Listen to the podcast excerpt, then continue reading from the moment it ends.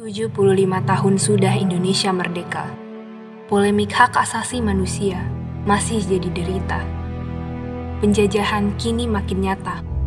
Bukan dari luar datangnya, namun warga Indonesia menjajah sendiri tanah air. Sebab gaduh di negeri ini bukan karena hal yang besar, bukan hal yang rumit. Hanya hal kecil, namun sangat berarti sesederhana saling menghargai dan menghormati, tak hanya sekedar gembar-gembor toleransi. Hak asasi manusia, perjuangan tak pernah berhenti. Apa artinya ide dan visi jika tidak dieksekusi? Mari berjuang, satukan pikiran, saling bergandengan di masa kini untuk menjemput masa depan yang lebih adil. Wahai mahasiswa para pejuang peradaban, Selamat datang di podcast Ngobat, ngobrol bareng tokoh.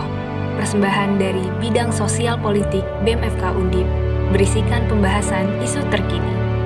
Salam cinta, salam perjuangan. Atas nama cinta, kita berjuang. Hidup mahasiswa, hidup rakyat Indonesia. Halo Mad Pips, di mana pun kalian berada. Semoga tetap diberi kesehatan dan kekuatan di tengah pandemi ini ketemu lagi nih di podcast Ngobat. Gimana? Pasti kangen kan? Wah, parah sih Kak, kalau aku udah kangen banget nih. Padahal baru sebulan lalu nih kita upload Ngobat. Tapi rasanya udah kangen banget gitu, mau bawain tema yang keren-keren dan juga terkini buat teman-teman semua. Bener banget. Nah, kali ini tema yang bakal kita bawa gak kalah menarik dari episode sebelumnya. Pada penasaran gak nih semua? Yakin sih aku pada penasaran. Pokoknya, tema hari ini bakalan kita kemas dengan menarik dan juga enak buat teman-teman semuanya. Oh iya, teman-teman, pokoknya jangan khawatir nih, podcast ngobat ini pasti jauh dari hoax ya, karena kita bakal menghadiri narasumber yang terpercaya nih. Nah, bener banget tuh teman-teman. Eh iya, tadi udah ngobrol terus, tapi belum kenalan sama teman-teman semua. Oke, aku kenalan dulu kali ya. Halo Mad Tips, aku Farhan dari Keperawatan 2019 sebagai staf ahli di bidang sospol BMF Kaudi. Nah, sebagai podcaster, aku juga nggak sendiri nih. Silahkan, El. Oke, halo Mad Pips, aku El dari Keperawatan 2020 sebagai staf muda dari Sospol tahun ini yang bakal nemenin Kak Farhan sebagai podcaster di Ngobat kali ini. Oke, nah aku udah gak sabar banget nih El buat jelasin topik kita kali ini. Yuk langsung aja nih El, kasih tahu El ke teman-teman. Oke, jadi topik kita hari ini adalah HAM. Nah, mungkin teman-teman udah pada tahu nih tentang hak asasi manusia atau udah pernah belajar. Nah, malam hari ini kita bakal bahas bareng lebih lengkap dengan narasumber kita kali ini, yaitu Komisi Ahli HSP dari PP BEM FH Undip tahun 2021, Kak Gebi Elizabeth. Hai, selamat malam teman-teman semua. Selamat malam Kak Gebi. Halo juga. Puji Tuhan, baik dan masih sehat. Podcaster ini juga pada sehat-sehat kan? Alhamdulillah. Alhamdulillah. Nah, kan kita udah perkenalan diri nih Kak. Mungkin sekarang kakak bisa memperkenalkan teman-teman semua nih. Oke, gantian nih ya. ya. Uh, kenalin semuanya, nama aku Gebi Elizabeth, biasa dipanggil Gebi saat ini aku aktif sebagai komisi ahli bidang hukum sosial dan politik dan bidang pemberdayaan perempuan di BMFH Undip tahun 2021. Jadi aku juga dari anak hukum Universitas Diponegoro, angkatan 2018. Wah, keren banget nih. Kalau Kak Gebi, nih posisinya di mana nih Kak sekarang? Di Semarang atau di mana nih? Aku posisi di rumah di Bogor, tapi sebentar lagi ke Semarang. Semoga ya Oh, amin. Nah, di Bogor cuacanya gimana nih, Kak, sekarang? Um, ya, gini-gini aja, biasalah. Cuma kadang-kadang hujan, kadang-kadang gerimis.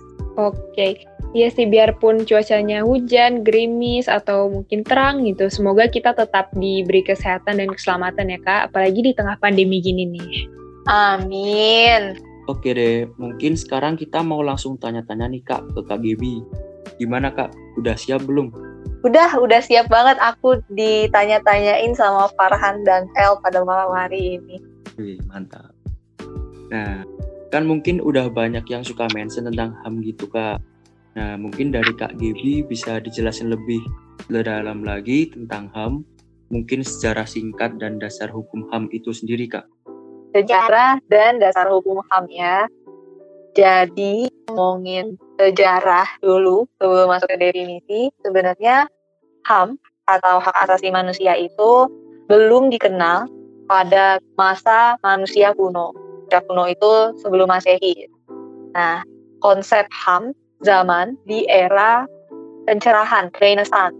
Dan eh, menurut aku, sejarah HAM itu bisa dibagi ke dalam tiga jenis. Jadi ada HAM sejarah HAM di Inggris, sejarah HAM di Prancis, sama sejarah HAM di Amerika Serikat. Nah, mungkin kita mulai dulu dari Inggris. Nah, jadi di Inggris itu konsep HAM sendiri itu udah mulai muncul sejak tahun 1215 dengan dirumuskannya makna carta. Nah, mungkin buat teman-teman nih udah ada yang pernah dengar makna carta. Tapi kalau belum, jadi makna carta itu sebenarnya berupa piagam. Piagam di mana intinya adalah eh, dalam piagam itu mulai dibatasi kekuasaan dari raja pada saat itu dan raja dapat dimintai pertanggungjawaban di muka umum terkait dengan uh, kegiatannya atau misalnya uh, dananya, dana yang dilakukan, dana yang digunakan dalam kerajaan tersebut. Jadi intinya uh, sudah ada kesadaran bahwa raja itu seharusnya tidak kebal hukum dan seharusnya dia bertanggung jawab kepada hukum. Nah, maka dari itu makna carta merupakan salah satu uh, apa ya titik penting. Titik penting dalam sejarah perkembangan HAM di dunia internasional. Dari makna carta lalu muncul tuh ada beberapa ada beberapa petisi ada beberapa uh, deklarasi lain Bill of Rights ini muncul di tahun 1689 yang di mana intinya Bill of Rights ini uh, mulai menundukkan kekuasaan monarki agar tidak semena-mena dan tidak sewenang-wenang. Di sini juga udah mulai uh, dibicarakan tentang pemungutan pajak yang seharusnya tetap uh, berpihak pada masyarakat dan tidak sewenang-wenang. Nah, jadi udah mulai muncul nih unsur HAM dalam Bill of Rights, tapi memang masih sedikit.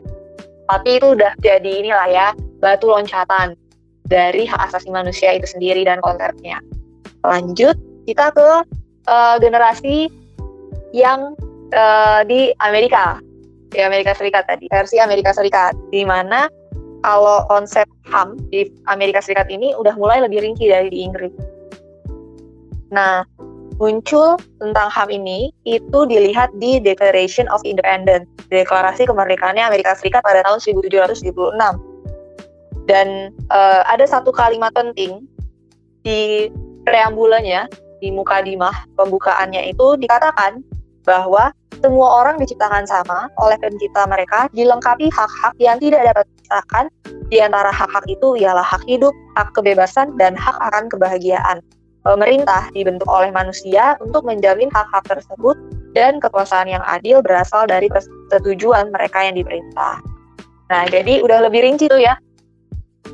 Dan deklarasi kemerdekaan itu sendiri sebenarnya terinspirasi dari deklarasi hak asasi Virginia The, Virginia Declaration of Rights yang disusun oleh George Mason namanya. Kalau tadi Declaration of Independence Amerika Serikat itu kan salah satunya yang memunculkan konsep HAM. Nah, jadi udah mulai muncul nih konsep HAM di Amerika Serikat dan sangat uh, ter, ter tertunjukkan di Declaration of Independence tadi.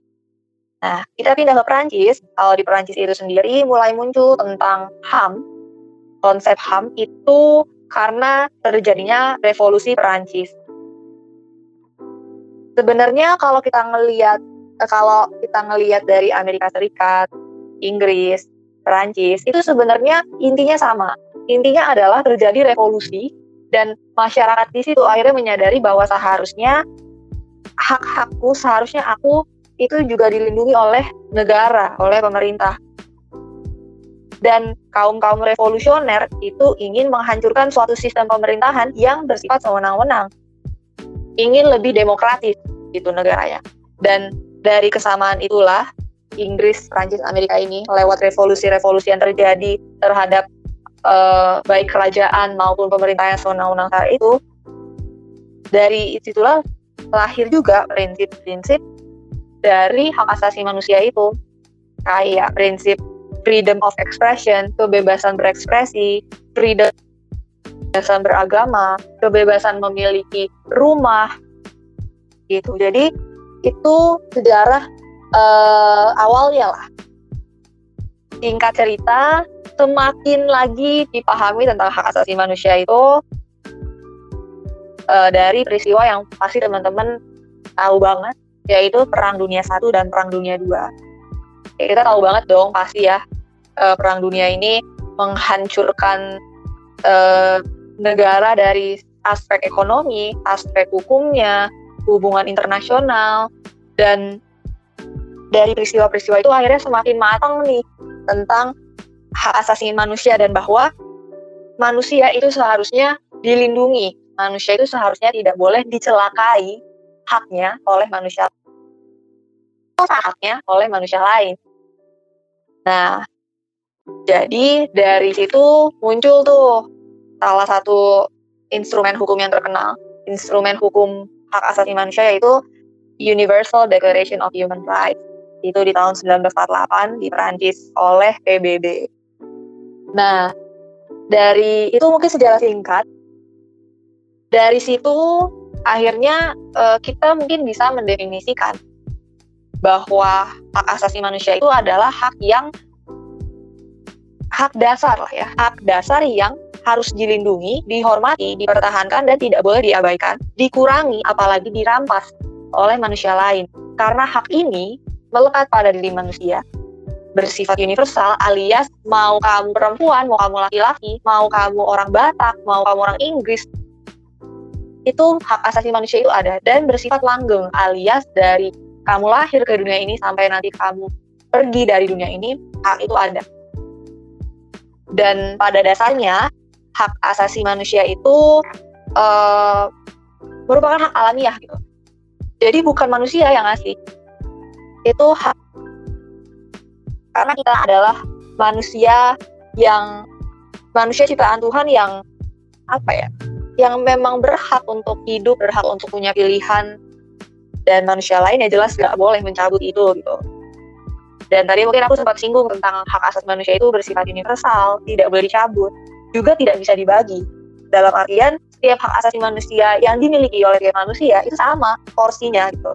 Gak ada yang haknya lebih sedikit, gak ada haknya yang lebih banyak, bahkan penjahat sekalipun itu juga punya hak asasi manusia. Nah itu tidak boleh dibagi. Saling bergantung dan berkaitan. Jadi kan hak asasi manusia itu nanti banyak ya. Hak-haknya apa aja, nah itu saling bergantung dan berkaitan. Dan hak-haknya ini uh, berprinsip setara dan non diskriminasi. Alias ya itu tadi yang aku bilang. Semua manusia setara tidak memandang ras agama suku atau kelompok mana pun. Dan yang terakhir pastinya hak ini membutuhkan part uh, cara penuh dari kita sebagai individu maupun negara terutama negara. Gitu. Jadi itu uh, definisi ya. Simpelnya ya pokoknya hak asasi manusia itu gak boleh direbut sama siapa pun dan kamu pasti punya dan hak itu bersifat universal dan itu bersifat langgeng. Nah, kalau kita ngomongin instrumen hukumnya, dasar hukumnya itu banyak banget. Mungkin tadi aku udah singgung tentang Universal Declaration of Human Rights. Dan dari situ turunannya banyak banget. Ada delapan instrumen uh, hak asasi manusia lainnya yang bersifat internasional. Uh, mungkin aku sebutin salah satunya adalah International Covenant on Civil and Political Rights ICCPR atau Convention on the Elimination of All Women itu konvensi tentang uh, perlindungan terhadap perempuan, hak-hak perempuan.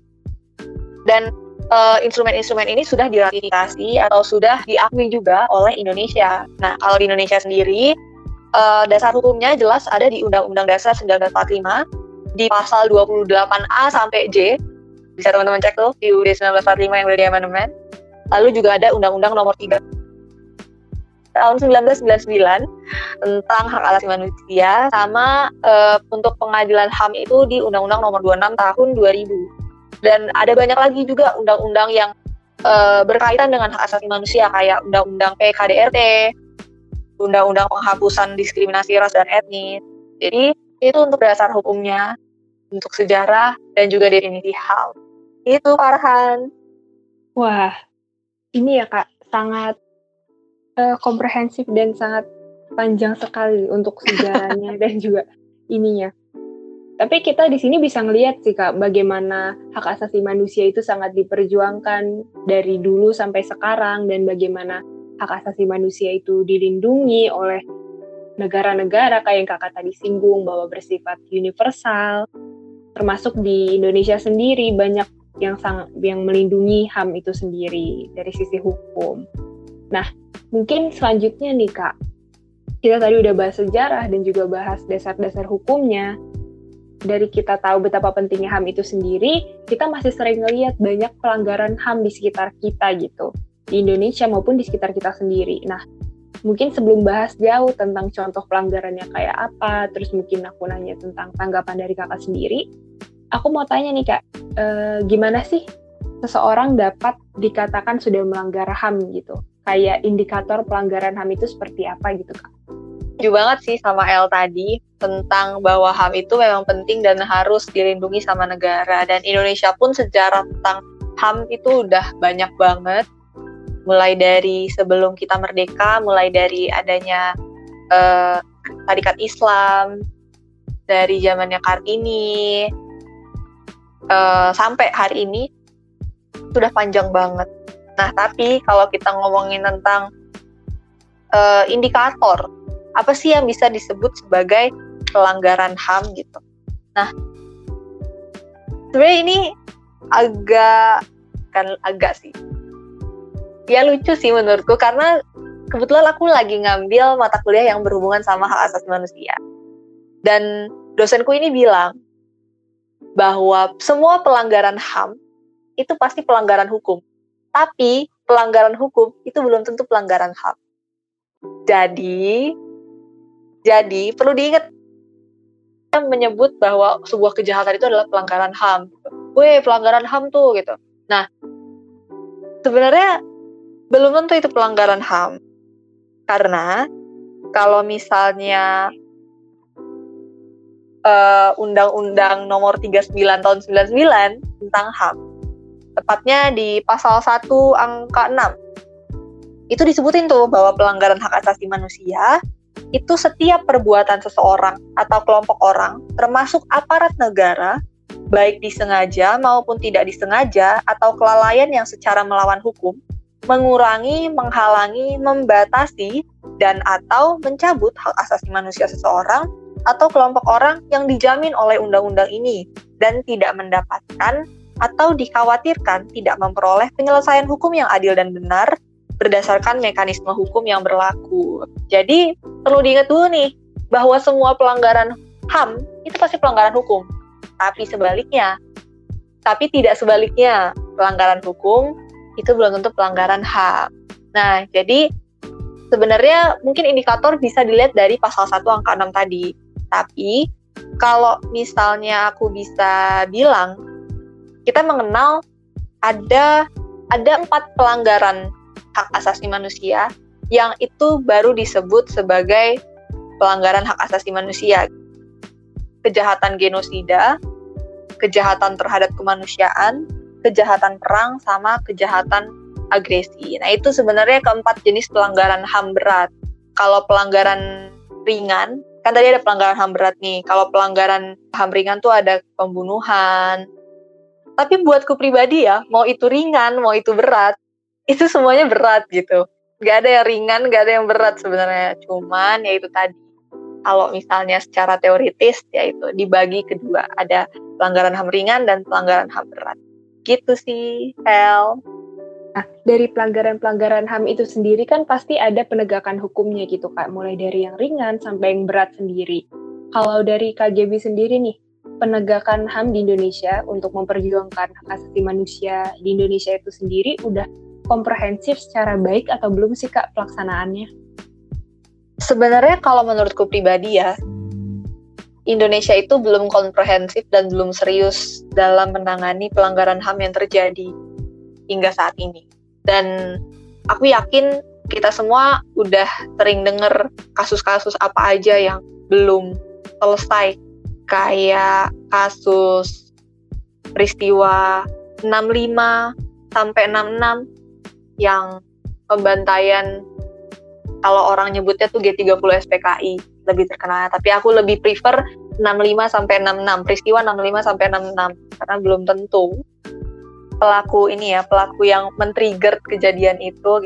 Terus ada peristiwa Talang Sari peristiwa Trisakti Trisakti Semanggi 1 Semanggi 2 penghilangan orang secara paksa terus ada banyak lah banyak banget peristiwa yang belum selesai gitu dan belum kelar dan menurutku itu cukup menunjukkan bahwa Indonesia memang belum serius gitu. Uh, aku pernah sedikit baca-baca tentang apa sih yang bikin sulit. Dan memang salah satu yang bikin sulit itu adalah taksinya mungkin sudah meninggal atau sudah terlalu tua atau uh, ceritanya versinya beda-beda. Jadi bingung sebenarnya mana yang versi paling benar. Tapi menurutku itu tidak menjadi satu alasan yang akhirnya tidak menunjukkan keseriusan pemerintah gitu. Karena kan kalau dipikir-pikir kasihan ya keluarga yang kalau aku boleh ngasih contoh gitu ya. Keluarga keluarga yang masih berkaitan lah dengan peristiwa tersebut itu masih mendapatkan diskriminasi loh hingga parahnya ada yang sampai gak boleh ikut pemilu. Dia kalau misalnya keluar rumah tuh kayaknya nggak aman gitu. Itu kan kasihan ya. Padahal salah satu uh, hak hak asasi manusia itu hak untuk berpartisipasi dalam politik gitu. Hak untuk memberikan suara, hak untuk dan kesannya tuh negara tidak melindungi itu. Itu baru pelanggaran HAM berat. Belum kalau yang ringan-ringan gitu ya. Kayak kebebasan berpendapat kita juga semakin digerus. Di lingkungan kampus itu sedang terjadi kan. Uh, jadi ya menurutku pribadi malah semakin ke sini kayaknya pemerintah tidak semakin serius dan tidak semakin komprehensif dan tidak pernah komprehensif sih kayaknya walaupun sudah ada instrumen-instrumen hukum sudah ada mekanisme-mekanisme hukum yang seharusnya bisa dijalankan itu menurutku El. Oke baik kak, uh, berarti dari kak sendiri uh, berpendapat bahwa penegakan HAM yang ada di Indonesia masih belum uh, dilaksanakan dengan komprehensif dan secara maksimal oleh pemerintah Indonesia ya kak. Nah Betul. mungkin uh, bisa nih kak dikasih contoh realisasi penegakan HAM yang bisa dilakukan di masa sekarang kayak gimana tuh kak? Realisasi pen penegakan HAM gitu ya. Uh, Oke, okay. jadi sebenarnya kalau misalnya kita berbicara tentang pelanggaran HAM, itu pasti aktor yang harusnya lebih aktif gitu ya. Aktor yang harusnya lebih gencar dalam uh, menangani kasus-kasus seperti ini itu jelas negara, jelas pemerintah. Dan ya memang salah satu alasan kenapa sering kali tidak diungkit tentang pelanggaran-pelanggaran HAM itu ya karena tidak mau membuat negara tercoreng namanya. Karena otomatis kalau negara menangani kasus-kasus itu akan muncul tanggapan bahwa oh memang negara Indonesia berarti tidak bisa melindungi masyarakat dari kejahatan eh, kejahatan-kejahatan HAM gitu. Nah, kalau kita berbicara tentang mekanisme penegakan hak asasi manusia, itu gimana sih gitu? Sebenarnya ada dua cara. Kalau secara teoritis ya, itu bisa dilakukan dengan pengadilan HAM atau dengan Komisi Kebenaran dan Rekonsiliasi. Nah, bedanya apa sih? Kalau pengadilan HAM itu jelas eh, apa ya? Pengadilan yang munculnya itu untuk bisa menangani kasus-kasus HAM berat. Oh, ini kalau berdasarkan Undang-Undang Nomor 26 Tahun 2000. Biasanya uh, untuk kasus-kasus yang belum terlalu lama gitu. Kayak misalnya uh, kasus di Timur Timur gitu. Nah itu masih bisa menggunakan hmm, pengadilan HAM karena kasusnya belum terlalu lama. bisa juga dengan KKR. KKR itu yang tadi aku sebut Komisi Kebenaran dan Rekonsiliasi. Nah, komisi ini sebenarnya lebih ke mencari tahu tentang kejahatan ini setelah adanya eh, setelah diketahui gitu tentang kejahatan ini baru nanti eh, negara itu bisa eh, memberikan apa ya kayak memberikan hak-hak yang belum terpenuhi gitu untuk eh, orang-orang uh, yang masih berafiliasi dengan uh, peristiwa pelanggaran HAM tersebut gitu. Jadi alternatif KKR ini komisi uh, komisi rekonsiliasi ini itu ibaratnya penyelesaian yang lebih bersifat kekeluargaan bersifat lebih kekeluargaan contoh kasusnya itu yang uh, contoh kasus yang bisa ditangani oleh KKR itu yang sifatnya udah lebih lama. Kayak peristiwa 6566 nah itu kan udah lama banget tuh. Pasti udah banyak yang saksinya yang udah tidak ada atau uh, tempat di mana peristiwa itu terjadi mungkin udah banyak berubah. Nah itu bisa menggunakan KKR dan kalau kita ngomongin realisasi uh, di luar dua pilihan tadi, jelas itu berangkat dari diri kita. Dari kesadaran bahwa setiap manusia itu lahir dengan hak asasi yang tidak dibagi, yang kita porsinya sama, dan mereka punya pilihan gitu.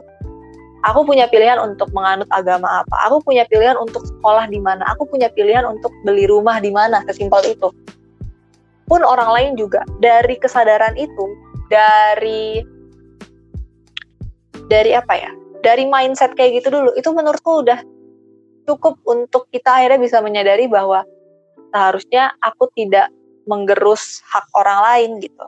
Seharusnya aku tidak memperkosa hak orang lain dari berangkat dari diri sendiri dulu. Karena ya itu tadi sih kadang-kadang kita tidak menyadari bahwa HAM itu dari sesimpel itu. Tapi karena kalau kita ngomongin pelanggaran HAM itu jelas aktornya negara yang harus lebih aktif, otomatis ya harusnya negara yang punya kesadaran itu. Individu doang nggak cukup. Gitu. Farhan dan El. Oke, Kak uh, mungkin aku sedikit restate dari ucapan kakak. Berarti memang peran utama untuk penegakannya itu memang benar ada di tangan pemerintah ya kak untuk mengadili dengan seadil-adilnya. Tapi kalau misalkan untuk dari sisi sebagai masyarakatnya sendiri berarti memang dibutuhkan mindset dari dalam diri masing-masing individunya sendiri. Dengan kata lain mulai dari mindset itu nggak hanya bisa menerapkan untuk dirinya sendiri tapi juga sebagai agent of change gitu untuk untuk sekitarnya gitu. Yes, exactly. Oke. Okay. Uh, eh, mungkin itu kan tadi kakak bahas dari sisi negara gitu kak. Nah, untuk kita nih kan kita sebagai mahasiswa nih, untuk di lingkungan kampus sendiri nih kak, pergerakan dan juga penegakan HAM itu sendiri arahnya tuh ke mana sih kak? Maksudnya kayak pergerakan HAM itu biasanya apa yang diperjuangkan di lingkungan kampus sebagai mahasiswa? Sebenarnya kalau melihat arah pergerakan perjuangan HAM dari kacamata mahasiswa dan aku sebagai mahasiswa selama beberapa tahun ini mahasiswa itu paling sering paling cenderung memperjuangkan dua hak dua hak asasi manusia, yaitu hak untuk bisa memperoleh pendidikan dan hak untuk e, memiliki kebebasan berpendapat. Gitu. Kenapa aku bilang dua itu? Karena semakin ke sini sebenarnya semakin kelihatan sih upaya-upaya untuk membuat kita sebagai mahasiswa pun kita sebagai orang yang berperan dalam masyarakat itu kalau bisa tuh punya satu pandangan aja gitu. Gak, jangan beragam, jangan jangan ada yang uh, jangan ada yang berbeda-beda gitu padahal kebebasan berpendapat kebebasan punya pikiran uh, kebebasan untuk memilih ya gue mau percayanya dengan apa itu penting gitu. Ya itu hak kita sebagai manusia gitu.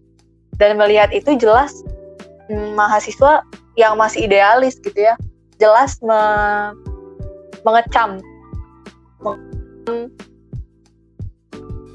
Adanya pembatasan terhadap kebebasan tersebut.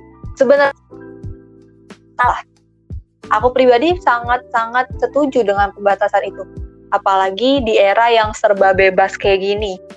Ya, otomatis uh, informasi juga lebih bebas. Ya kita tahu ya lewat mana jelas lewat internet sosial media.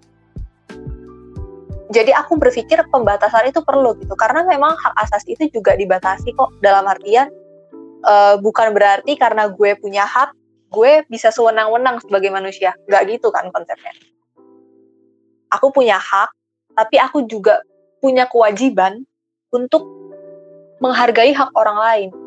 Nah, jadi jadi konsep bahwa hak salah satunya lah hak untuk memiliki kebebasan berpendapat itu dibatasi. Oke, okay, clear.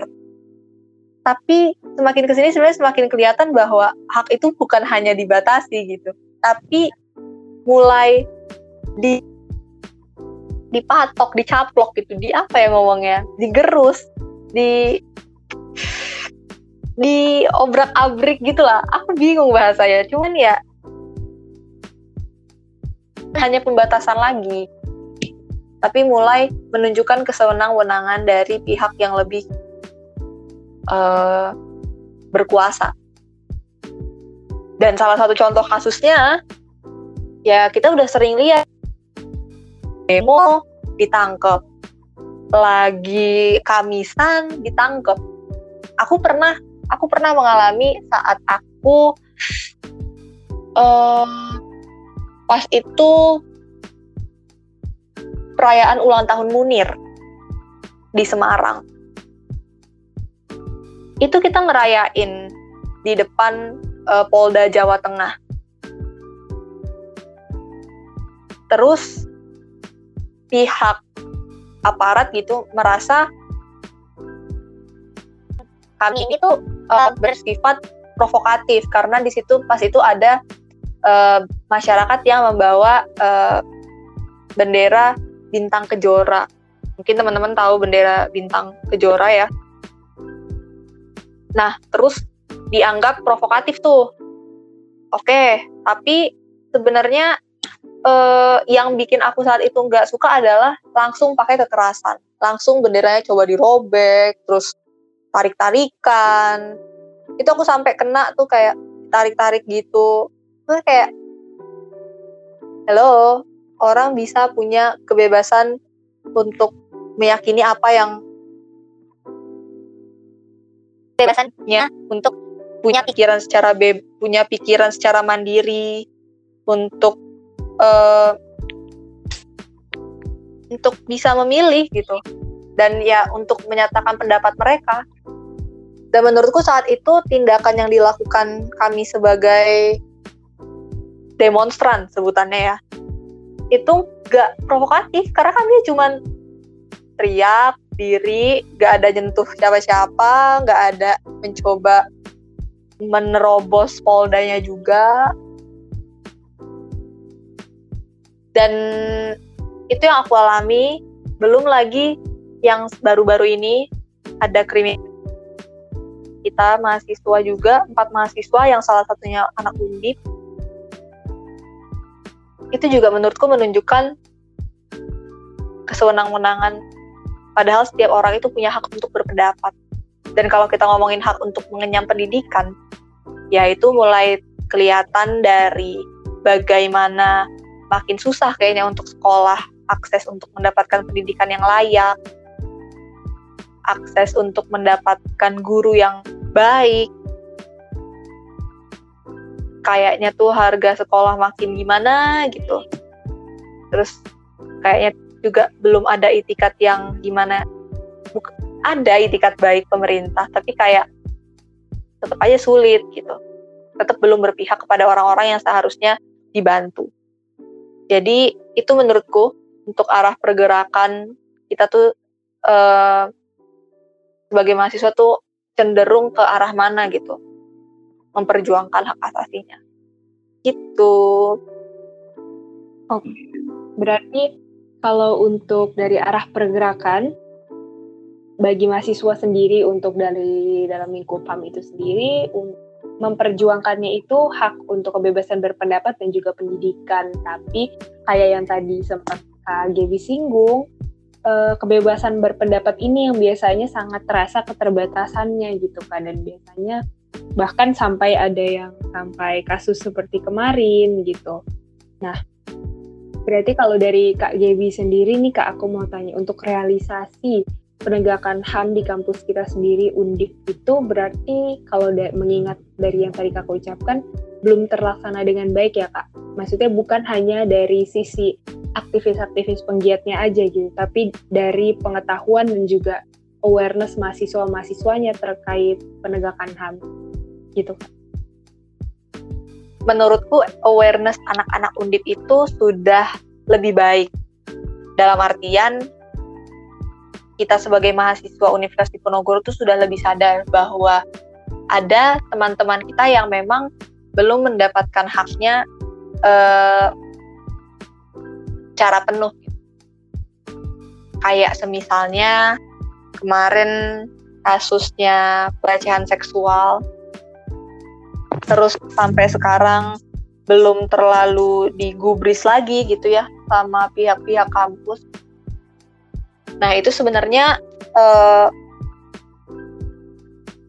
apa ya menunjukkan bahwa pihak kampusnya aja yang memang belum menurutku menurutku pribadi ya pihak kampus belum terlalu peduli gitu.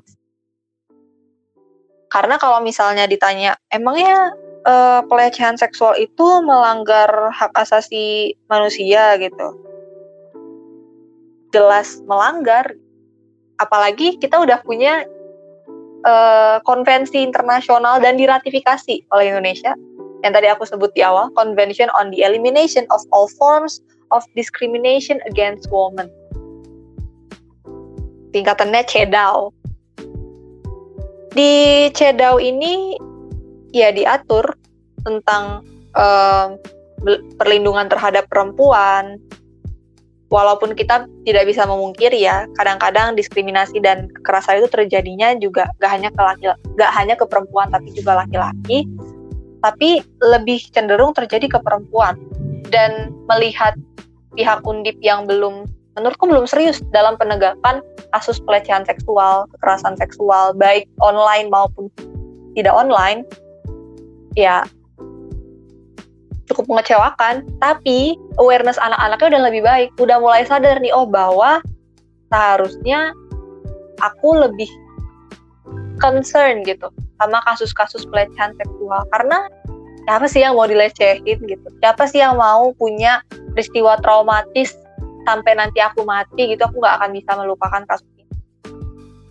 Dan tadi untuk ya itu kasus pelecehan seksual, kalau kita pindah ke kasus yang baru-baru ini, kasus kriminalisasi mahasiswa, menurutku udah mulai banyak yang sadar gitu. Bukan mulai udah bukan udah mulai banyak yang sadar ya, tapi makin sadar, makin sadar bahasanya bahwa kayaknya makin susah gitu untuk berpendapat dengan cara merdeka di Semarang gitu kampus. Kayak gitu sih menurutku dan dia balik lagi mau se-aware apa pun kita kalau misalnya dari pihak yang lebih berwenang itu tidak tidak apa ya tidak sejalan dengan kita yang sudah lebih aware ya sama aja karena nggak bisa dipungkiri mereka yang lebih ber wenang itu yang sebenarnya punya lebih banyak akses untuk um, menegakkan untuk menyelesaikan permasalahan-permasalahan terhadap hak asasi manusia yang ada. Gitu sih. Jadi kalau masalah awareness menurutku itu udah baik tapi bisa ditingkatkan lagi. Dan untuk pihak yang lebih berwenang ya uh masih banyak PR sih kayaknya. Oke. okay. Berarti untuk dari sisi penegakannya sendiri kayak tadi banyak untuk contoh-contohnya itu ada di pelecehan dan juga kriminalisasi itu masih sangat jadi PR ya kak bagi eh, pihak-pihak uh, yang berwenang sendiri untuk memberikan akses uh, penanganan terkait pelanggaran HAM ini dengan lebih baik. Untuk awareness mahasiswanya mungkin nanti bisa ditingkatkan lagi supaya bisa sama-sama menjadi agent change untuk masing-masingnya yang lain, siswa yang lain. Oke, jadi gitu ya, uh, tips contoh-contoh realisasi penegakan HAM yang bisa kita lihat di kampus kita ataupun sebagai masyarakat dan warga Indonesia ataupun sebagai mahasiswa sendiri. Oke, mungkin untuk closing statement nih Kak. Tadi kan udah disinggung dari awal, dari apa itu HAM, kemudian dasar hukum HAM, terus kasus-kasus yang hangat diperbincangkan saat ini. Nah, dari kakak nih, kira-kira gimana sih tanggapan kakak sebagai mahasiswa melihat pelanggaran-pelanggaran HAM yang banyak terjadi di sekitar kita? Dan menurut kakak, gimana sih peran kita seharusnya sebagai mahasiswa dalam menegakkan HAM? kalau berbicara tentang tanggapan melihat banyaknya kejadian yang terjadi di sekitar atau kejadian di masa lampau yang uh, dinilai lebih berat sebagai pelanggaran HAM gitu, aku jelas sedih, jelas merasa miris. Yang terjadi di lingkungan sekitar aku itu aku udah miris gitu. Aku nggak kebayang untuk orang-orang yang uh, terdampak secara langsung dari ketidakadilan, dari ketidakniatan, ketidakniatan pemerintah untuk menyelesaikan peristiwa-peristiwa di masa lalu dan masih terbawa dampaknya itu hingga saat ini itu aku jelas sedih jelas miris gitu karena ya yang udah aku bilang di awal hak asasi manusia itu adalah hak yang dimiliki oleh setiap manusia sejak dia lahir dan seharusnya tidak ada yang berhak mencabut itu apalagi negara. Maka dari itu apa ya? Kalau kita ngomongin hak asasi manusia mungkin kesannya subjektif, kesannya pakai hati banget. Tapi memang ya itulah itulah hak asasi kita gitu. Itu hak asasi kita sebagai manusia gitu. Kita punya hak kita punya kewajiban untuk menghargai hak orang lain juga. Bahkan saat kita orang jahat bahkan saat kita uh, dijatuhi hukum masih memiliki hak itu gitu. Terlepas dari itu nanti dibatasi atau tidak ya. Tapi hak itu masih ada melekat di kita jadi saat saat terjadi pelanggaran-pelanggaran ya jelas aku merasa sedih. Merasa miris. Sedih terutama ya. Sedih. Dan kalau kita ngomongin tentang apa sih yang bisa kita lakukan gitu. Menurutku yang paling bisa kita lakukan adalah punya dulu kesadaran bahwa manusia itu diciptakan setara dan manusia itu punya hak yang sama sebenarnya. Sering lihat di media sosial ya kayak uh, ah uh, ini misalnya kayak kayak kalau kita ngomongin warna kulit itu ah dia mah nggak uh, nggak bisa lah jadi model. Ah dia jangan sekolah di sinilah kan uh, sekolah di tempat yang bagus mana bisa orang uh, sorry tuh saya kulitnya aja buluk gitu. Pasti dia nggak punya duit bla bla bla mungkin itu kesannya sepele ya tapi hal-hal simple kayak gitu yang nanti ujung-ujungnya bisa membuat kita mendiskriminasi orang lain dari warna kulit. Ujung-ujungnya uh, bisa mencederai hak mereka sebagai manusia. Menurutku kesadaran itu perlu di diilhami sama kita diamini kita benar-benar. Apalagi di Indonesia sekarang apa ya bisa dipungkiri. Kebebasan beragama kebebasan berpendapat lagi um, itu sering kali jadi apa ya bahasa yang halus gitu. Um, ter, ter apa ya terbatasi secara tidak baik gitu. Kesannya kita tidak punya pilihan. Padahal manusia itu semua punya pilihan. Dan menurutku saat kita melihat pelanggaran seperti itu, kita lawan. Aku percaya, aku percaya setiap gerakan yang kecil sekalipun, gerakan yang mungkin hanya dimulai dari story Instagram, dimulai dari sharing berita doang, itu nggak sepele. Gitu. Bisa jadi gerakan yang mas. Maka dari itu, kalau kita melihat adanya hal-hal yang melanggar hak asasi itu udah kita lawan mau itu nanti perjuangannya selesai atau perjuangannya masih berlanjut ya itu urusan nanti. Yang penting kita lawan dulu. Dengan cara apa pun. Sebagai kita sebagai mahasiswa maupun sebagai manusia yang bermartabat. Jadi punya kesadaran dan punya keinginan untuk melawan hal yang tidak adil. Gitu. Mungkin ke sana idealis banget ya kayak idealis banget sih. Cuma menurutku itu hal yang paling simpel yang bisa dilakukan. Kalau kita udah mengilhami kita pasti nanti udah punya kesadaran untuk menghargai orang lain untuk lebih menerima pilihan orang lain. Dan yang lagi-lagi aku sebut aku gak akan lelah menyebut bahwa aktor yang harusnya paling bertanggung jawab ya jelas negara. Jelas negara dan bahkan undang-undang konstitusi pun mengakui itu bahwa negara harusnya jadi aktor yang paling utama dalam penegakan pelanggaran HAM, baik HAM ringan maupun HAM berat. Maka dari itu kalau mungkin kita bicara lebih lanjut kayak ada tuh satu topik, bukan satu topik, satu bahasan itu namanya tanggung jawab negara terhadap pelanggaran itu ada. Jadi ya kalau negaranya ngeselin ya lawan aja lah tapi ini ntar aku diinin polisi siber nih. Menyeramkan. Tapi ya itu menurutku. Oke.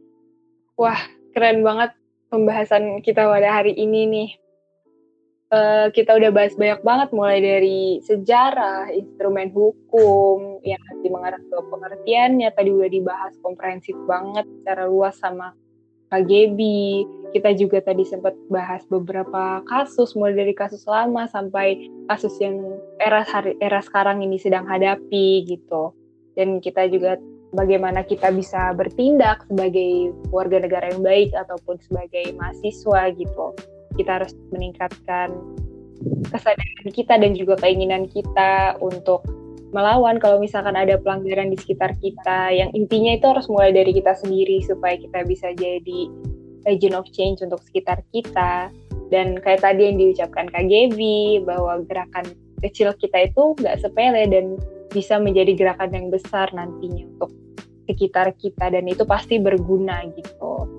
Supaya nggak ada lagi kasus-kasus yang terulang gitu. Oke, jadi mungkin ini akhir dari podcast kita nih Kak Gebi.